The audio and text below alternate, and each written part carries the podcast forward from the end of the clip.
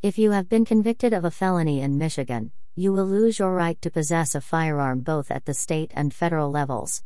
Under Michigan Penal Code Act 328, Section 750.224f, you will not be allowed to possess, use, transport, sell, purchase, carry, ship, receive, or distribute a firearm in this state until certain conditions are met.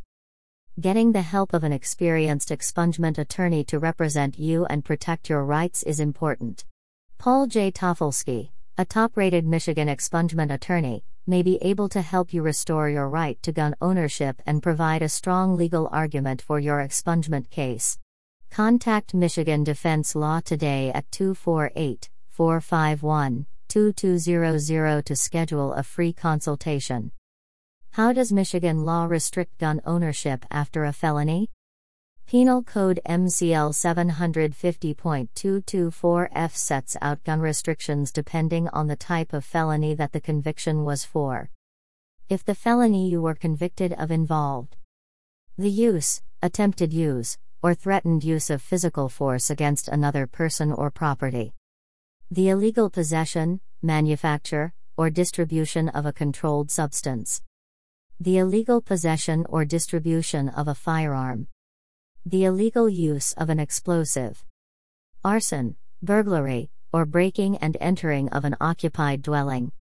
You will not be able to possess, purchase, use, transport, or sell any firearm or ammunition in the state of Michigan until five years after you have completed the following. You served your imprisonment. You paid all fines. You completed your probation or parole and a court has restored your rights.